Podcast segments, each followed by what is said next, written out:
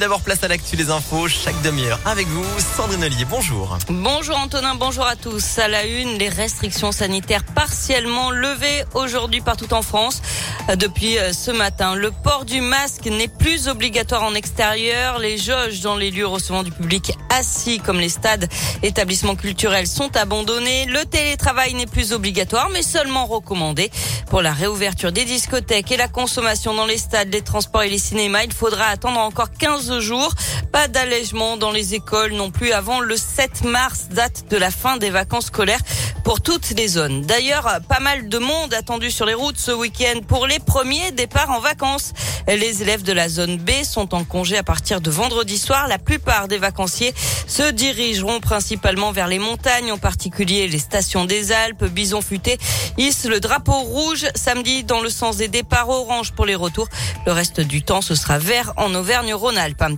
Dans l'actualité également, cette frayeur au collège Hector Berlioz de Communé. Un élève a déclenché une bombe lacrymogène hier après-midi. D'après le progrès, 11 enfants ont été légèrement incommodés par les gaz. D'après la gendarmerie, il s'agirait d'un acte accidentel et involontaire.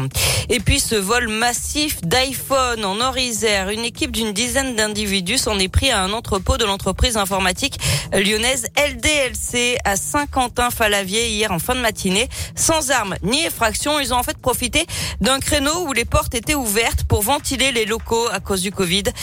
Préjudice serait très important, certains téléphones étant estimés à 1800 euros pièce. Le préjudice pourrait donc s'élever à 500 000 euros.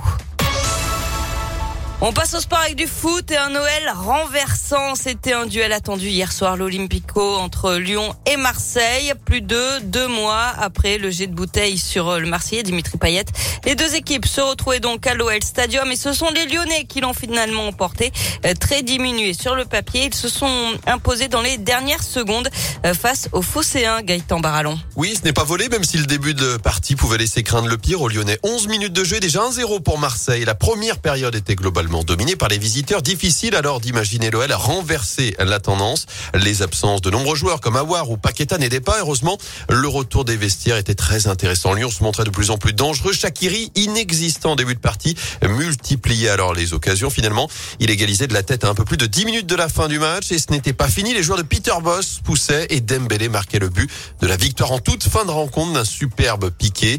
Deux buts à un, inespéré en début de partie, mais résultat qui pourrait être importantissime pour la suite de la saison. Merci Gaëtan. Et avec ce succès, l'OL revient à 6 points du podium et de la troisième place occupée par Marseille. Lyon qui est désormais à septième du championnat et se rapproche donc de l'Europe. Les joueurs de Peter Bosch poursuivent leur marathon. Ils se déplaceront à Monaco samedi soir avant de recevoir Nice le samedi suivant. Enfin du basket avec la défaite de l'Asvel hier soir en Euroleague à Fenerbahçe 85 à 76. Merci beaucoup.